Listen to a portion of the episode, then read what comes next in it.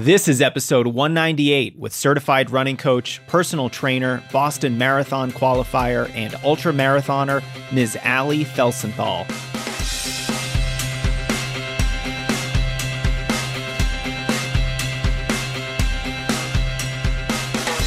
Welcome to the Strength Running Podcast. I'm your host, Coach Jason Fitzgerald, and the episode you're about to listen to will help you if you're a new runner. I'm talking with Coach Alli Felsenthal about getting started, pitfalls to avoid, community, and more. If you're not sure how to start running, this episode will give you the inspiration to lace them up and get out the door.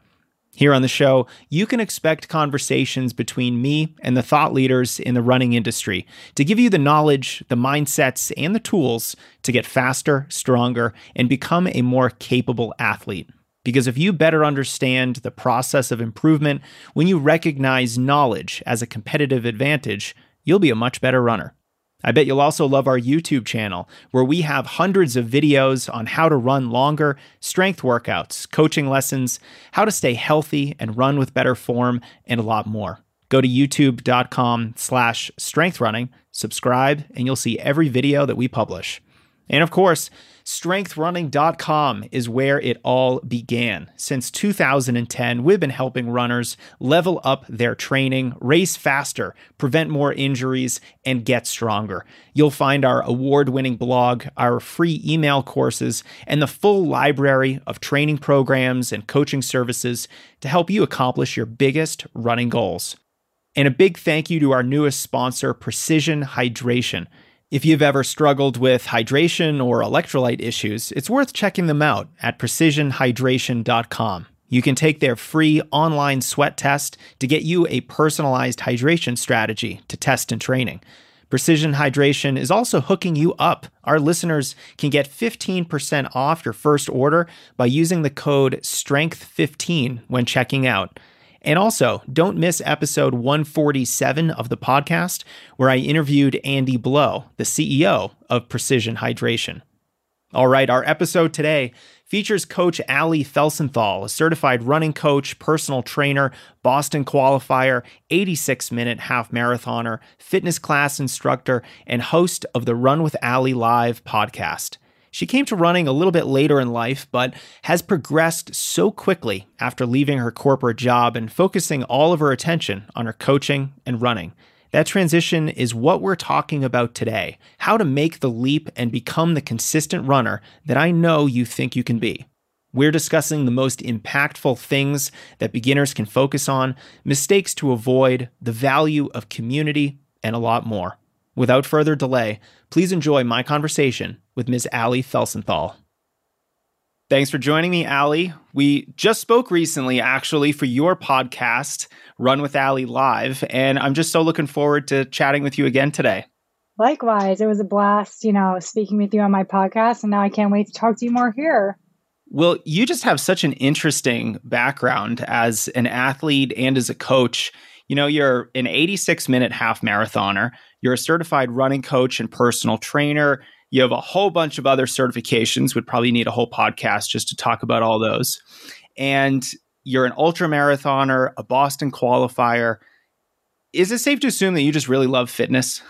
Yes, that's safe to assume. And, you know, I'm currently training for a sub three hour marathon. That's awesome. Do you have a marathon on the books that you're hoping to train for and, and race soon? Oh, yes, I do. San Diego, uh, the Rock and Roll Marathon, October 24th. I'm so excited. Okay. Mid to late October, San Diego. I'm feeling pretty good about the weather. It'll probably be all right.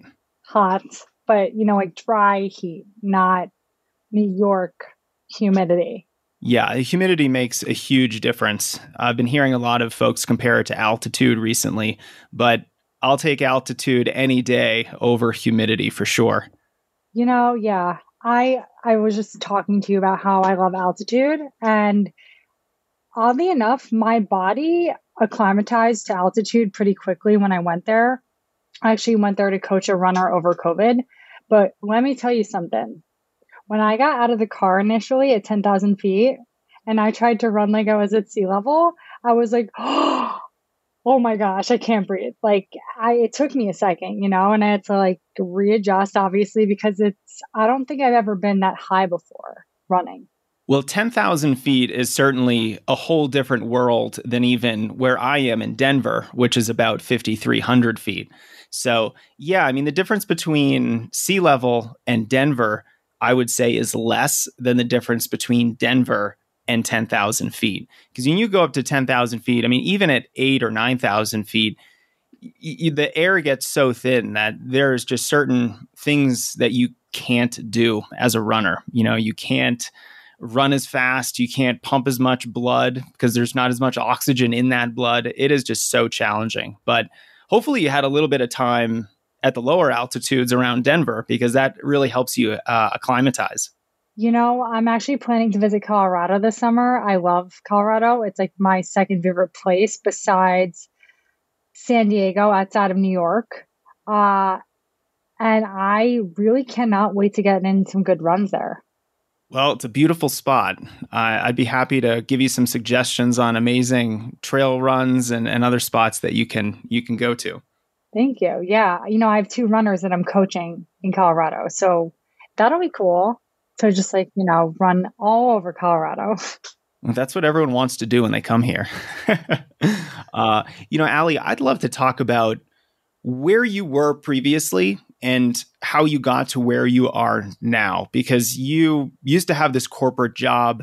And, and I'd love to hear you walk us through that journey from working in the corporate world to doing what you do now, coaching runners and other athletes how'd you get here? Were, were you always a runner? Do you always know that you wanted to do something like this?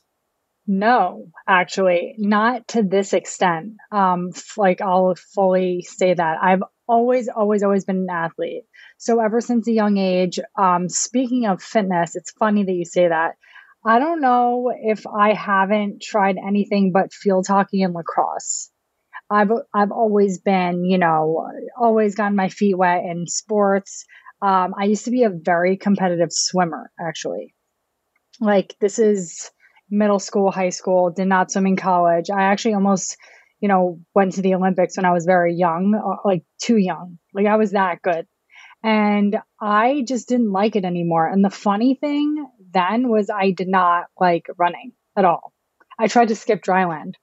I think a lot of people end up uh, who, who I think a lot of people who don't like running end up trying it. And then as soon as they have a little bit of experience with it, as soon as they get a little bit of taste of improvement, they start getting hooked on the sport. And, and I know I was exactly in that boat too. I, I was the person who started running in high school, but you know, during track and field week in eighth grade, I was the 110 pound kid throwing the shot put because I would do anything to stay away from those running events. So I was doing the high jump, the shot put. I think I did like the 100 hurdles, which is just hilarious. You know, you can imagine me doing the 100 hurdles and throwing a shot put. That's just embarrassing for me to talk about.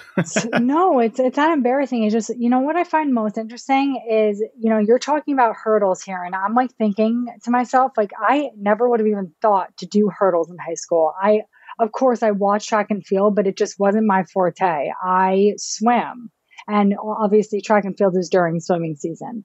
And so, to be um, truthful with you, initially when you first asked, did I ever think I was going to be here? I never thought it was possible for me. I self doubted myself a lot. And, you know, yes, of course, when you're a child and you're younger, you're like, you want to be a doctor, you want to be, you know, like a magician, whatever it is. Um, I just never thought I was good enough, to be honest with you. Um, and so, you know, I just went along with my life. Uh, I have a business MBA uh, from Oxford University in economics, and I have an undergrad business degree from Ithaca College. And so, yes, I studied in the business school, uh, and I have a dual concentration in marketing and management. And that is what kind of took me to the corporate world in New York City after I was done with college. And mind you, um, I did not swim or run in college, really. Uh, I enjoyed college. I enjoyed college. I'll leave it at that. Uh, and got, you know, good grades somehow. So my first job was at Conde Nast in digital sales. And this is when digital was booming. Facebook like was like really erupting. Instagram came out. Um, I worked across multiple publications. And then what I did was I went to an in app company, uh, worked on pre sales advertising, moved to the last company I was at, Xaxis, which is a programmatic ad company. Uh, and worked on the post sales side of the business, and then went into sales and then account director and managed the entire Marriott portfolio. So it was a really stressful job, and there was days where I just didn't know what to do. I didn't know how to like channel my stress, right? So I started running. I started running. I started going to Equinox downstairs and running. And I was like, oh, here I am running. I don't even like this. But then, you know, we all say consistency is key. I just started running and running and running. I was like, oh, I feel like an athlete again. Or, you know, just I feel good. I was able to relieve so much stress. And then, you know, I started my Instagram as like a very, like, it was a hobby. Um, I'm going to fast forward and not bore you too much with the whole corporate world. Uh, but basically, there was a point in time where I watched the clock and I was like, am I going to be sitting here working and like then dying in 50 years? Because like, this is not the life I want. I want to I want to help people struggle with what I'm struggling with and I want to find a way to do that. And there was a point where I said to myself, okay, let's let's map this out, Al. So 3 months, you know, I'm sitting in my office, you know, doing my job just fine.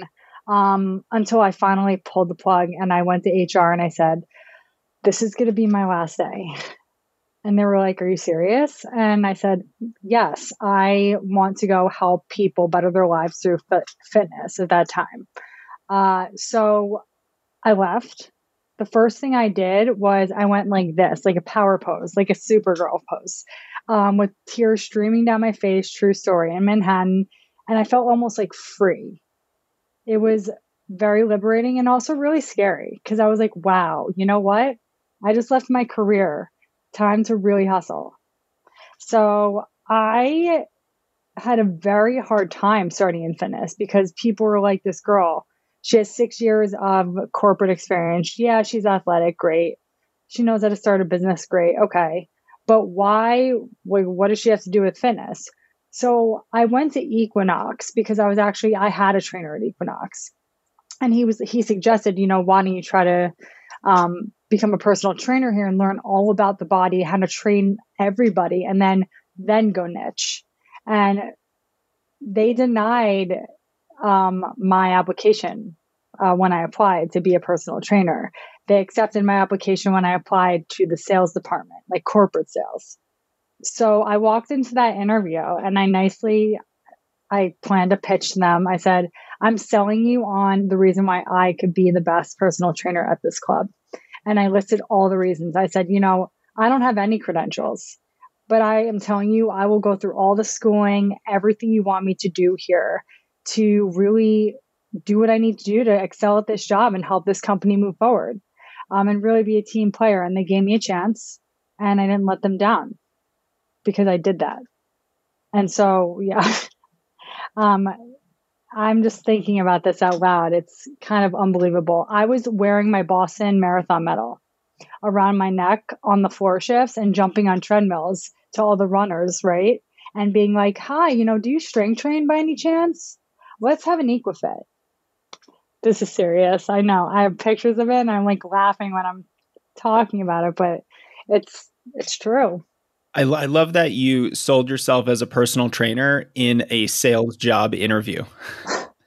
they should have just hired you for the sales job because you convinced them to be a personal trainer. that is amazing.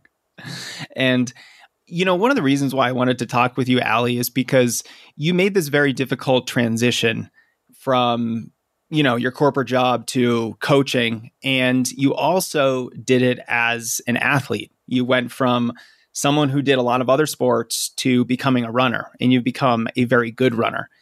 And now you work with a lot of clients. I know you see folks who take a lot of fitness classes and, you know, maybe they walk, maybe they do some strength training. And I'd love to know, you know, in your work, what gets people to make the leap and become a more consistent runner, going from I'm a fitness class kind of person to I'm a runner. Do you do you lure them in with these group classes and then get them hooked on running? How does this work? Well, that's you know, you just you just got me. That's really how I sell people on my running coaching. I'm kidding, I'm kidding. But um no, uh that's a really good question. Um so I practice what I preach. A lot of people openly have like my clients currently have told me that they have been following me for a while on Instagram, researching, you know, what I'm all about, reading what I'm all about. Um, and I like that because it's almost like it's like they're it's like a date, right? They're like kind of like seeing what I'm all about before they reach out. And every time someone reach out uh, reaches out to me, I know they're pretty serious, but I don't think it's just the running. I don't think it's just one specific thing. I think it's what I've been told is the authenticity I give. This is what I've been told. The authenticity, the authenticity I give, and also the ability for me to help others bring out the best in themselves. Because I I tend to believe in the people I coach more than they believe in themselves. Because I'm a science nerd. So when I look at you know stats from a race, I'm like, oh, you're gonna you're going to run a sub 130 marathon, for example. I said this to Orcon, one of my clients, and he looks at me and he goes, 132. I said 129. He got a 129 because he was fit enough for that. And just, you know, um, that's someone that came to me for running form um, and to get a stronger core. Uh, so getting back to these group classes, those evolved because of my injury. I was very, very, very injured. Um, from running, um, overtraining, not eating properly, not getting enough sleep. I almost fractured my right femur and I pulled my right piriformis and I had a quad uh, strain in my right leg.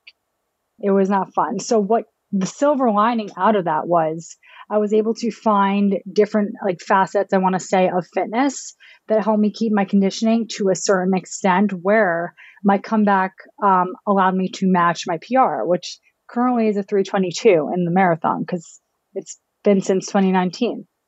Uh, and so, you know, ever since that, that's basically a very, very big part of my core philosophy of coaching is cross training to complement running. And strength training comes under that, mobility comes under that, everything like you name it, everything, everything falls under that.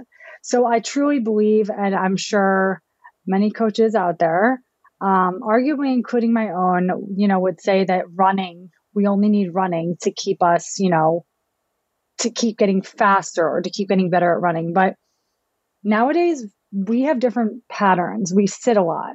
You know, we're not moving the same way uh, that we always do, or maybe we never did move the right way.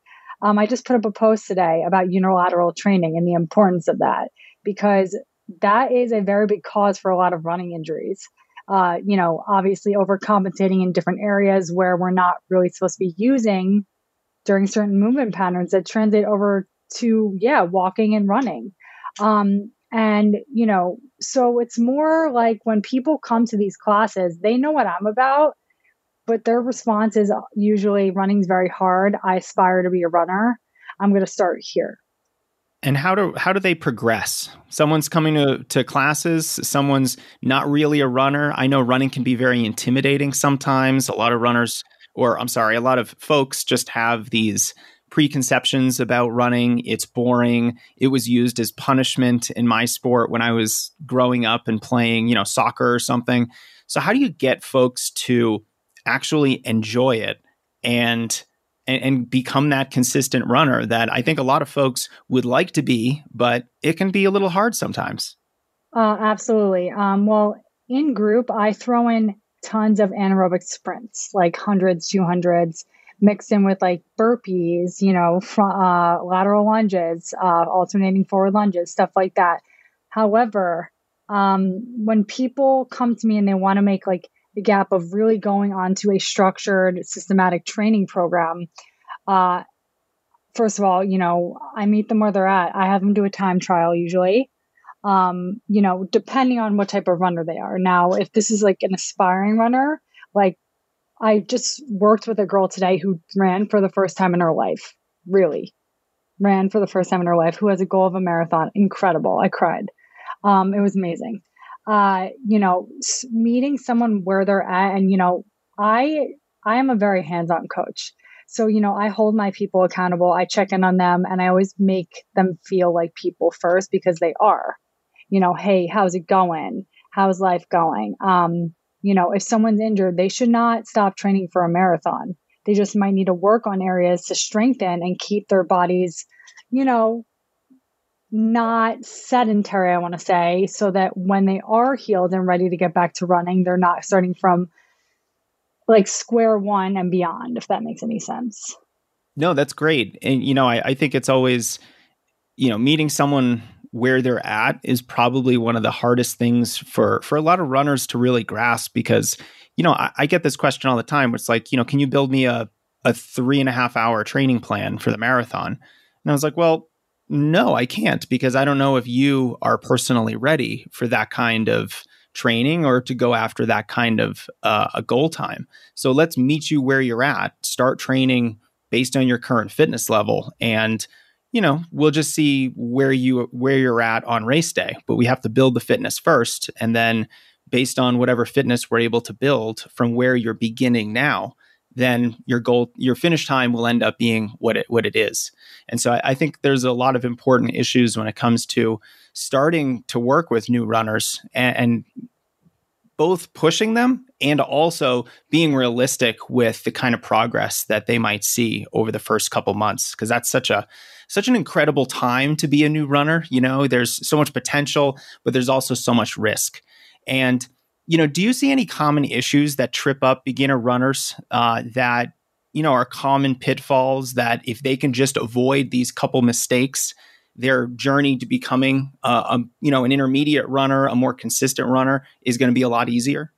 Yeah, uh, there's a few things. Uh, so one is a lot of shin splints and you know a lot of things hurting, um, a lot of foot striking issues, just running form issues from the get go. I've noticed, and that's like me like taking a step even back further and saying, let's see how your body mechanics are. So usually I'll have runners like take videos of them running towards the camera, away from the camera, and on the side. So I could just see, you know, their gait, their foot strike, because if someone's over pronating, they're not going to be running long for very well, probably. Um, so taking it there also, explaining that, and I'm guilty of this too, by the way, that easy runs, um, I hate calling them easy runs nowadays. Like you should be able to speak to someone during a run that is building your aerobic fitness.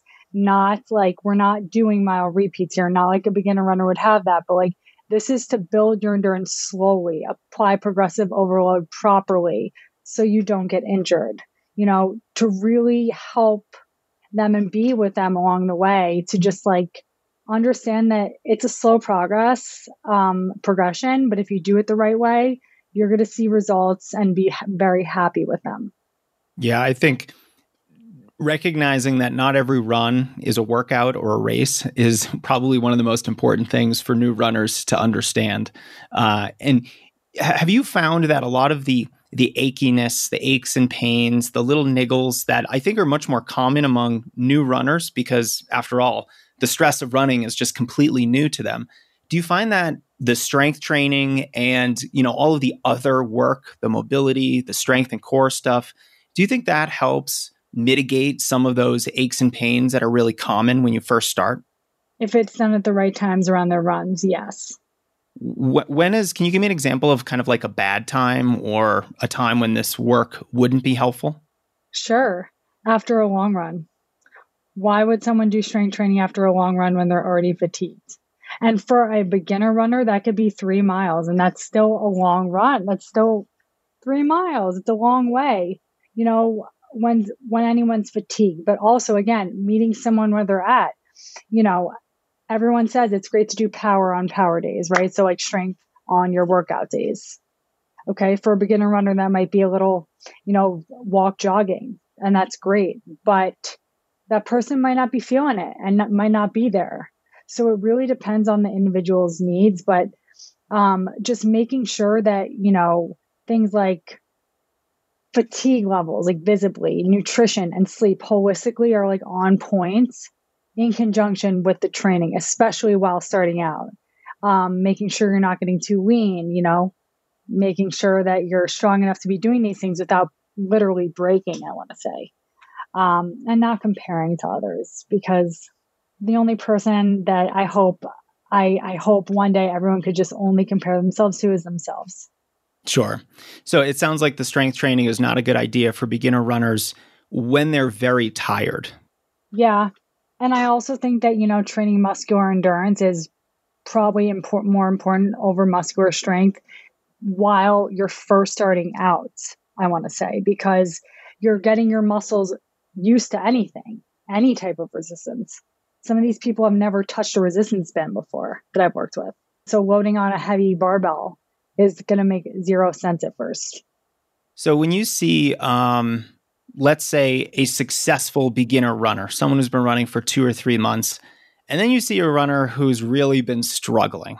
They're also two to three months in, but they they haven't been able to land the consistency. They haven't been able to just develop that nice rhythm of running so that it starts to feel good. What's the difference between these two runners? What is the the big factor that is separating the successful runner who's starting to feel good versus the runner who's still not feeling very good after a couple months of running? I would assume one has, you know, a higher VO2 max and better running economy um, and more endurance. So it's just an issue of talent. No, definitely not. Um, in terms of training your VO2 max, so doing that, boosting your aerobic fitness, your cardiovascular fitness, um, or in other words, your body's efficiency to use oxygen as fuel um, more efficiently for prolonged periods of time without, you know, stumbling across your feet, jeopardizing your running economy. Well, I mean, what are the training issues that separate these two runners? I mean, one runner might have a high VO2 max, but you don't really do workouts based on your VO2 max. So like what is what is the runner doing who's successful that the runner who's not feeling good and who's not quote unquote successful, what are they not doing? Okay, if you want to buy the book answer, I would have to guess the good runner is probably like playing with different speeds and different types of quality workouts, maybe training their threshold a little bit, but not like so intensely if they're a beginner runner. But also, one could be just really nailing that running form from the get go. The other could, you know, have an injury and be a little stubborn about it and not want to like admit to it. And that's why their running is jeopardized. It's important to not rule those out. I'd love to talk more with you about marathon training because I think training for a marathon is a huge step in any runner's career. And knowing when you're ready to start training for a marathon is a really important thing to know. If you don't know, well, I can start training for a marathon now or not, then you kind of make a, a, lot of these beginner mistakes because you're simply not ready for it. And there's a reason why there's no couch to marathon program, you know? Being being a sedentary person and then being like I'm going to run a marathon in 5 months, that is a really quick way to take on way too much. So, when you're starting to work with someone and they're excited about running and they want to run that marathon, what are some benchmarks that you are looking for in their training to say, okay, I think you're ready to start this process of marathon training because I do think you gotta you kind of have to train for the training first. You can't just jump right into it. So when are they ready? Um, so you can't just jump right into it, but I have had a few people say my goal is to run a marathon. And so I talk them through what that's going to look like and what I look for from them when the time comes to make sure that could happen. Do they have enough time? Scheduling. Um, you know, how flexible are they? Um, you know, are certain workouts like hurting? Like, can they even like run like a half marathon? Have they raced a half marathon? What did that look like? You know, um, even if they're there. But, you know, I want to say um, being able to be coachable as well, being able to, you know, like understand that you need to listen and work with your coach rather than just kind of get frustrated and just say, you know, I'm done, I'm done, because uh, consistency is everything in a marathon. And so is it, that goes with, you know, patience, pacing yourself. It's not a 5K. It's 26.2 miles. It's a lot of grit, a lot of mental strength. Um, so in terms of like ready, um, I'd feel comfortable progressing someone to a marathon that was training already after they had completed a half and they were healthy. Yeah, I always like to tell runners that if you've run a half, then you're ready to start training for a marathon. Because you know you've you've run well over 10 miles at that point. You probably ran a bunch of double digit long runs or fingers crossed at least you hopefully did during training. And that tells me that you're ready to start you know some 16 to 20 week program I have a question for you completely. I don't, I don't mean to cut you off, but I have to ask you this. Okay. I know you, you like, you would just know. Um, runner talk. Do you think that a half marathon and a marathon are comparable in terms of like the way you feel, mental toughness? Like, I know that it is a very good preemptive, you know, measure to run a half, but like a marathon's a different monster. How do you think the two compare? Um, I really don't think they compare. It's like kind of trying to compare the half marathon to the 5K.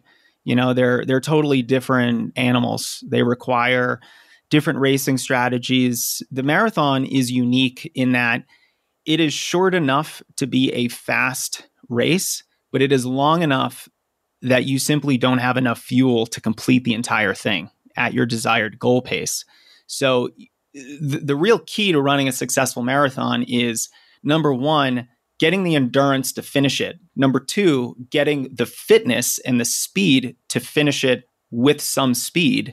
And then finally, figuring out the fueling approach that's going to allow you to maintain that speed all the way to the finish. And, a lot of the times there is a slight positive split. I don't think anyone should be you know concerned about that. Unless you're a, a, professional you're probably going to positive split your marathon. If not maybe squeak out an even split which i think would just be a huge win in my book.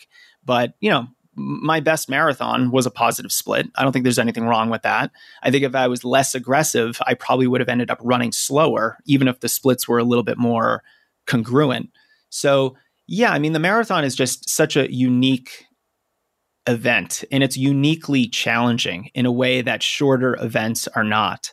And then when you get into the longer stuff, you know, the ultra marathon distances, those are just different because they're very often not on the road. They're very often have wild elevation changes and, you know, they're on some more technical terrain. They're usually trail races and you simply can't run them as fast because they're so long. So it's it's much more of a uh, a race of endurance and, and really just kind of staying power. Although we are seeing some differences in how those races are being tackled now at the professional levels. You know, I feel like in the last one, two, three years, we are just seeing crazy athletes who can just just run 50k or 50 miles really fast. So I feel like ultra running is undergoing this transition right now where we're starting to see some amazing performances over incredibly long distances that is really shaking up, I think, how ultras are run. Because if you look at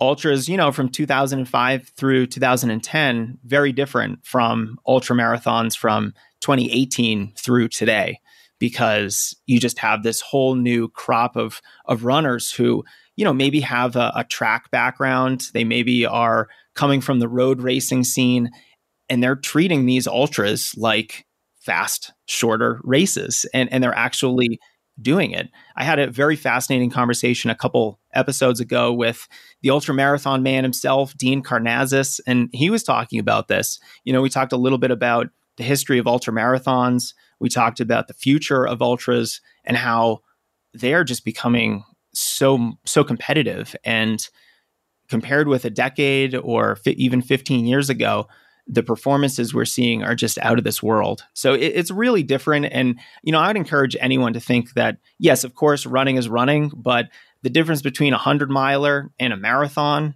is just like the difference between a marathon and a 5K or a 5K and the 800 meters. They're all wildly different. They require very different types of fitness. So, yeah, they're, they're, they're just very different. But why do you ask? Do you think, uh, do you think runners tend to think that a marathon is simply two half marathons in terms of overall effort?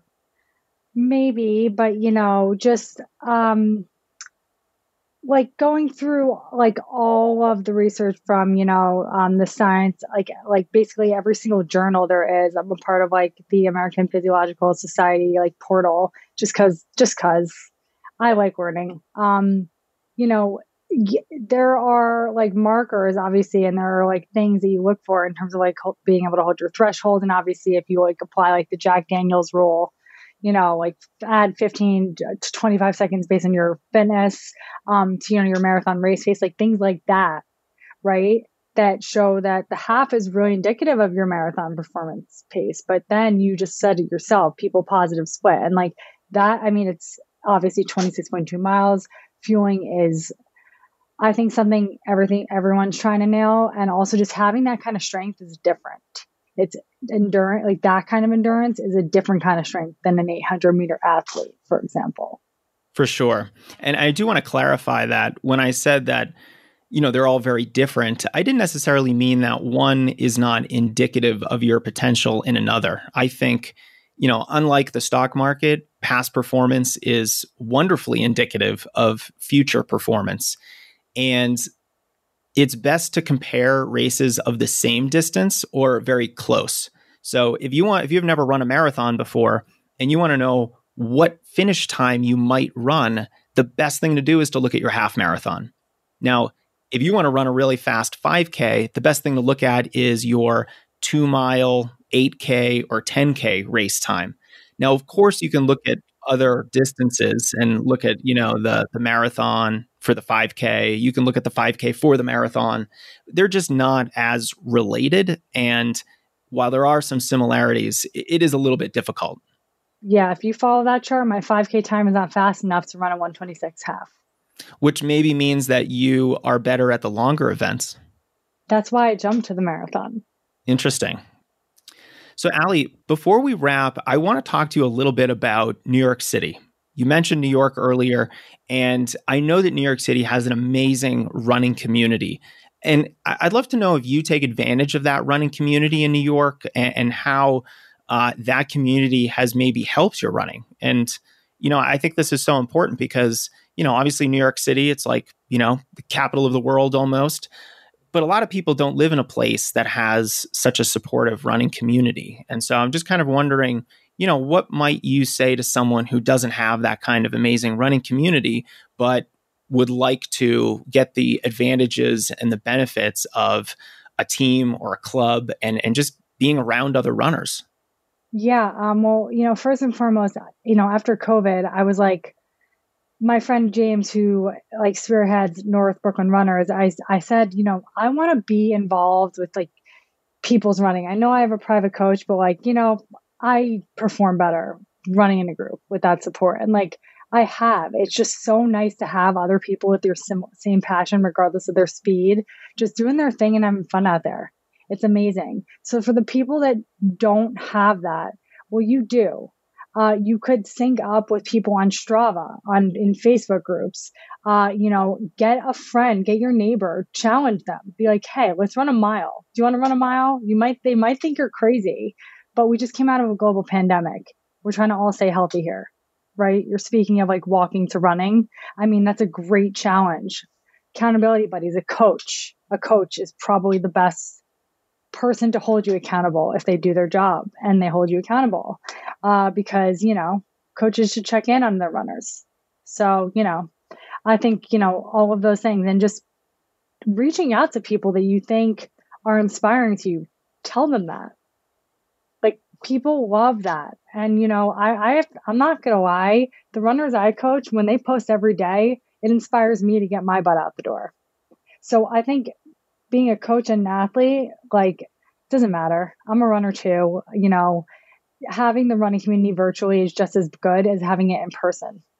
There's no stupid thing to say. Everyone's so accepting, supportive. Immerse yourself in it because it's a great group of people. Well put, Alli. Well, hey, thanks so much for making the time today to chat with me. I love hearing different perspectives on getting beginner runners into the sport and taking advantage of the running community. You know, it's one of the best ways to grow the sport, I think, and just have us all come together. Thank you. Yeah, you're welcome. Thank you for having me. And there it is, runners. I hope this was helpful for all the new runners out there. I love bringing on coaches and other subject matter experts who have different backgrounds to give us new perspectives on this great sport. If you found value in this episode, please consider a review on Apple Podcasts. Now, I want to talk about Precision Hydration, who has generously offered 15% off your first order with code STRENGTH15. If you remember back to last year, I interviewed their founder and CEO, Andy Blow, about all things hydration in episode 147. Well, Andy was nice enough to set me up with a custom sweat test, and I learned a lot of new things about my body in the process. First of all, I don't sweat very much. And this wasn't necessarily new to me. I always knew that I had a low sweat rate. But what was new, when I do sweat, I'm practically an outlier in terms of how salty my sweat is. So, for long efforts when it's really hot, I certainly have to pay far more attention to my electrolyte levels so I don't crash. Now, of course, there isn't a one size fits all approach to hydration for athletes, which is why I love that precision hydration helps athletes refine their own hydration strategy for whatever event you might be training for. If you can't get a custom sweat test done, then no sweat. They have a free online sweat test that you can take at precisionhydration.com, and that will give you your own personalized hydration strategy. Now, it's heating up here where I am in Denver, Colorado, and I'm ending my runs a lot sweatier than I was just a few weeks ago. So I know I'll be paying a lot more attention to my hydration and my electrolyte needs, especially with those longer runs, bike rides, and especially when I go up into the mountains here at altitude. Check out Precision Hydration at precisionhydration.com. And don't forget that you can get 15% off your first order of electrolytes that match how you sweat by using the code STRENGTH15. That's STRENGTH15 at checkout to save 15%. All right, that's our show today. Thank you so much for subscribing, for hanging out with me today, for leaving reviews of the podcast. As always, don't hesitate to reach out to me anytime with questions about your running at support at strengthrunning.com. Talk to you soon.